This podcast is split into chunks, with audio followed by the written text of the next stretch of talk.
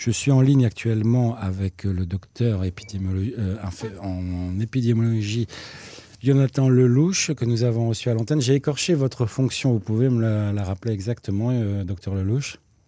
Je suis docteur en microbiologie clinique. Microbiologie clinique, voilà. Euh, docteur Lelouch, bonsoir. Euh, nous nous sommes parlé il y a exactement deux semaines sur cette antenne. Et depuis deux semaines, on a l'impression que ça fait presque plusieurs mois. Il y a tellement. les choses ont évolué, ou en tout cas sais pas si le mot évolution est le bon mot, mais en tout cas, euh, ont changé. Est-ce que vous pouvez nous faire euh, un point précis sur la situation en Israël et celle des semaines, en tout cas des prévisions euh, sur les semaines à venir? Bah, Je pense que la situation est assez claire en Israël. On se trouve exactement dans la situation où le nombre de cas positifs et augmente de façon importante chaque jour. Il y a effectivement énormément de raisons pour lesquelles ce, nombre de, cas positifs augmente. Un, c'est euh, la propagation euh, de la pandémie. Deuxièmement, c'est le nombre de tests que nous effectuons par jour.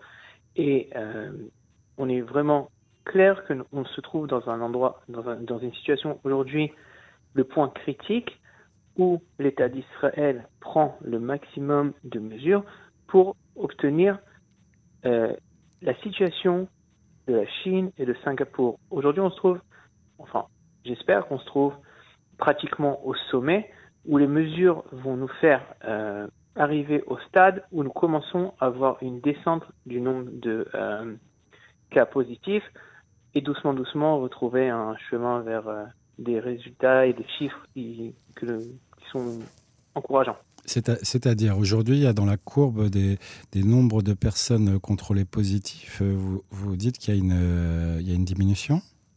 Non, il n'y a pas une diminution, puisqu'il y a ah, quelques minutes, le, nombre a monté, est monté à 1071. On a dépassé la barre des 1000 euh, cas positifs, mais les deux semaines qui, qui arrivent sont vraiment critiques pour arriver que le maximum de cette courbe soit aussi le minimum de nombre de cas positifs. Il est vraiment crucial que les gens règlent, se comportent suivant les règles que le ministère de la Santé, euh, de façon journalière, euh, libère, euh, libère sur la population. Ah. Docteur, je voulais vous demander, récemment, ils nous ont prévenu qu'on aurait de plus en plus de découvertes de cas positifs, précisément grâce ou à cause du nombre de tests réalisés. Donc, comment est-ce qu'en fait ça rencontre euh, ce que, ce que vous venez de nous annoncer? Bah, Tout à fait. À la fin, on parle, de statistiques. Si nous avons un cas euh, qui n'est pas détecté, qui continue à se, promener et à rencontrer des personnes, il est de façon, euh, on sait que le coronavirus, de façon moyenne, chaque personne positive qui n'est pas détectée arrive à infecter entre deux et quatre personnes. Donc de façon, de façon logique, si on n'applique pas des, des, mesures de confinement, pensez à une seule personne qui est capable de contaminer quatre personnes et encore quatre personnes et ces quatre personnes en contaminant de façon exponentielle, on peut arriver à des, à des chiffres qui sont vraiment euh, très importants. C'est pour ça que le ministère de la Santé a pour but de, de restreindre maintenant un maximum. Je pense qu'on arrive à la, au maximum des, mesures, ou pratiquement au maximum des mesures qui peuvent être euh, instaurées euh, pour limiter euh, la propagation. Alors justement, par rapport à, on, en parle, on rentre dans le vif du sujet.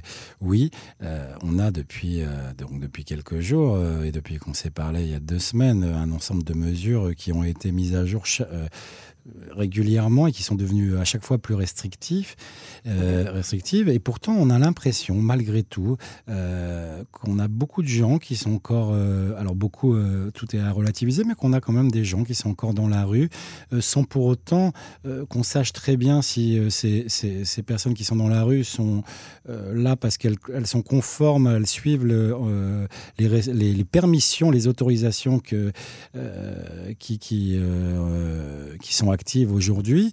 Euh, on n'a pas l'impression non plus qu'il y ait spécialement une force de coercition qui soit là pour euh, euh, surveiller effectivement que les gens appliquent ces, restrictions. euh, j'ai vu les photos dans lesquelles vous parlez sur la taillelette de Tel Aviv, sur, dans des parcs et dans mhm. des, rassemblements de personnes. Euh, moi, je travaille dans le centre de Tel Aviv tous les jours. Je pense que les, mesures sont respectées. Je vois très peu de personnes dans les rues. toutes les personnes que je vois, ils sont avec des masques. Les mesures sont, sont respectées. La, distance entre les personnes sont respectées. Et je pense qu'à la fin, s'il y a des gens qui, pensent ne pas respecter ces règles, ils doivent être sanctionnés. Le gouvernement est censé mettre en mesure. Alors justement, c'est ce que vous venez de dire. Le gouvernement est censé mettre en place, mais euh, c'était le, but de ma question. Est-ce qu'il y a aujourd'hui une collaboration euh, entre le ministère de la Santé et les forces de, l'intérieur, la police, pour justement mettre en application euh, cette pénalisation ou cette, en tout cas cette, cette application des, des restrictions? Oui, mais je pense que je pense que le, ministère de l'Intérieur n'a pas besoin du ministère de la Santé pour pour sanctionner, pour euh, faire euh, régler l'ordre dans, dans les rues. Je pense que les, les, règles sont très sont très claires et je, ne pense pas qu'il y a besoin du ministère de la Santé dans des cas comme ça. Ouais. Donc vous, vous pensez que globalement, le, la population israélienne joue le, joue le jeu et, En effet, je veux croire, je, je veux croire que oui, c'est mon impression personnelle, encore c'est personnel, mais je veux croire que oui, la, la, la population est, est, à l'écoute, la population euh, respecte les règles de façon générale. C'est mon impression personnelle. Ouais. Et il n'y a pas de, justement, il n'y a pas de, euh, aujourd'hui, euh, vous euh, qui êtes au cœur en fait de la problématique, est-ce que vous pensez que, et on le voit là, c'est en train de se dérouler sous nos yeux, un scénario à la française est, est, est possible aujourd'hui en Israël?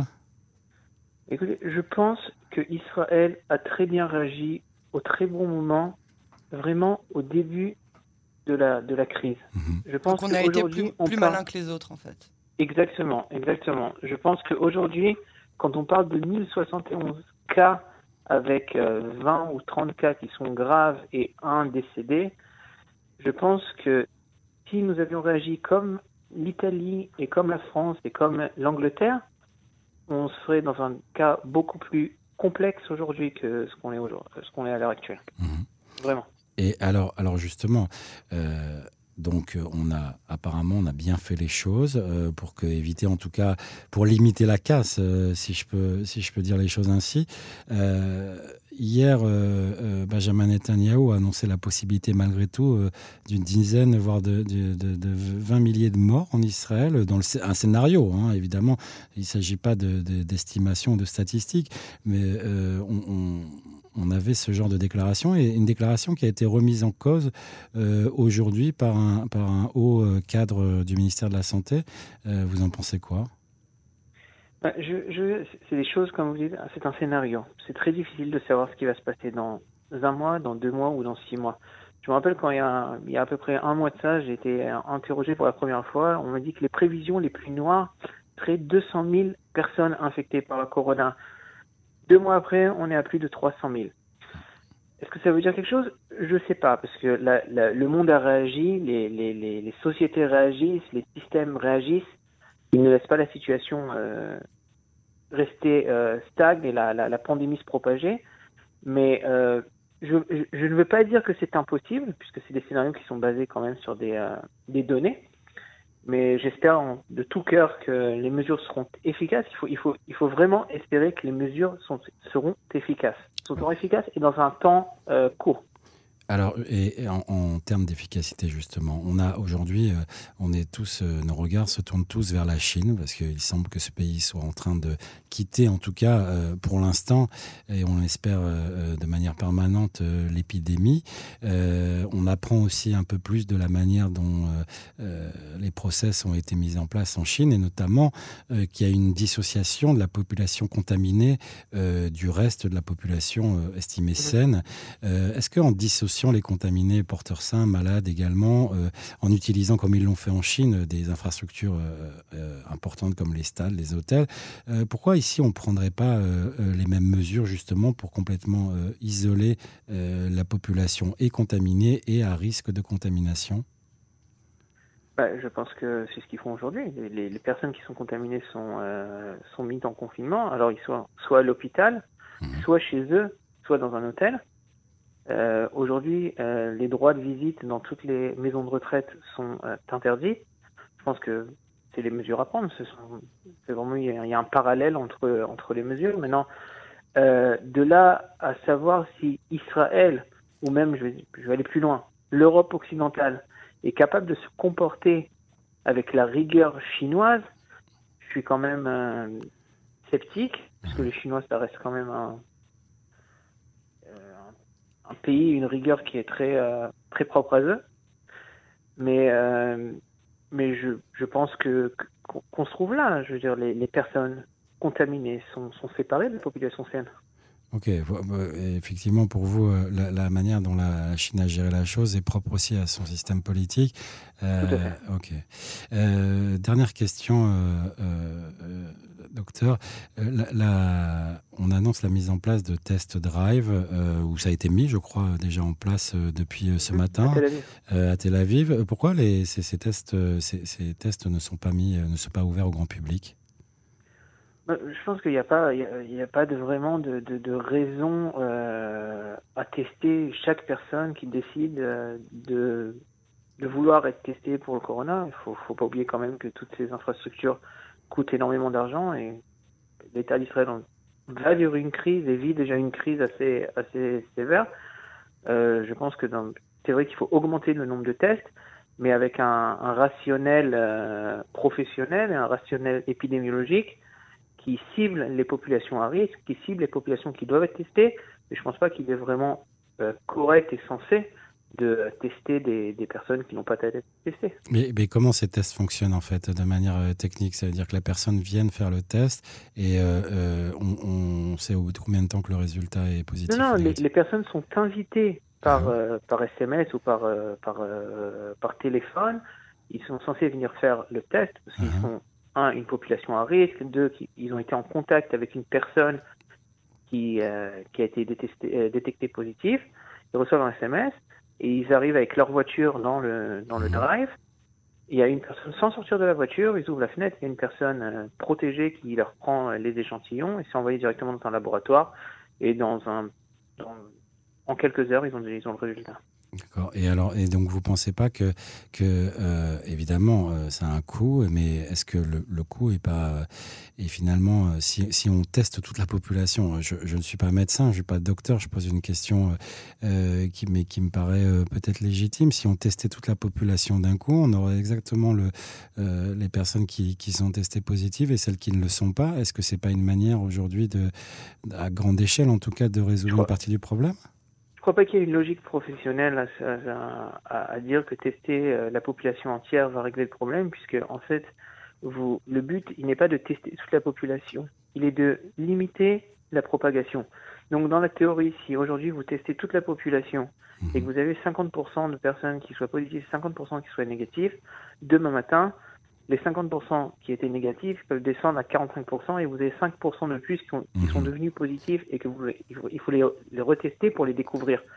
Le but, il est d'instaurer des règles et des, et des, des mesures logiques qui font qu'on arrive à trouver les personnes positives dans la population et arrêter la propagation de la, de la maladie. Ok. Euh, oui, c'est donc une photographie à un moment donné, évidemment, vu l'évolution et vu les, la manière dont, euh, dont évolue le virus, parfois invisible pendant euh, plusieurs jours, c'est compliqué. docteur Lelouch, merci beaucoup pour, pour ces renseignements, pour ces informations. Et puis, ben, j'espérais il y a deux semaines ne pas avoir à vous rappeler. je, je, je, réitère. Ah, dans deux semaines. Ouais, je réitère. Ah, dans deux semaines, voilà. voilà. Bonne soirée. Au revoir. Vous aussi, au revoir.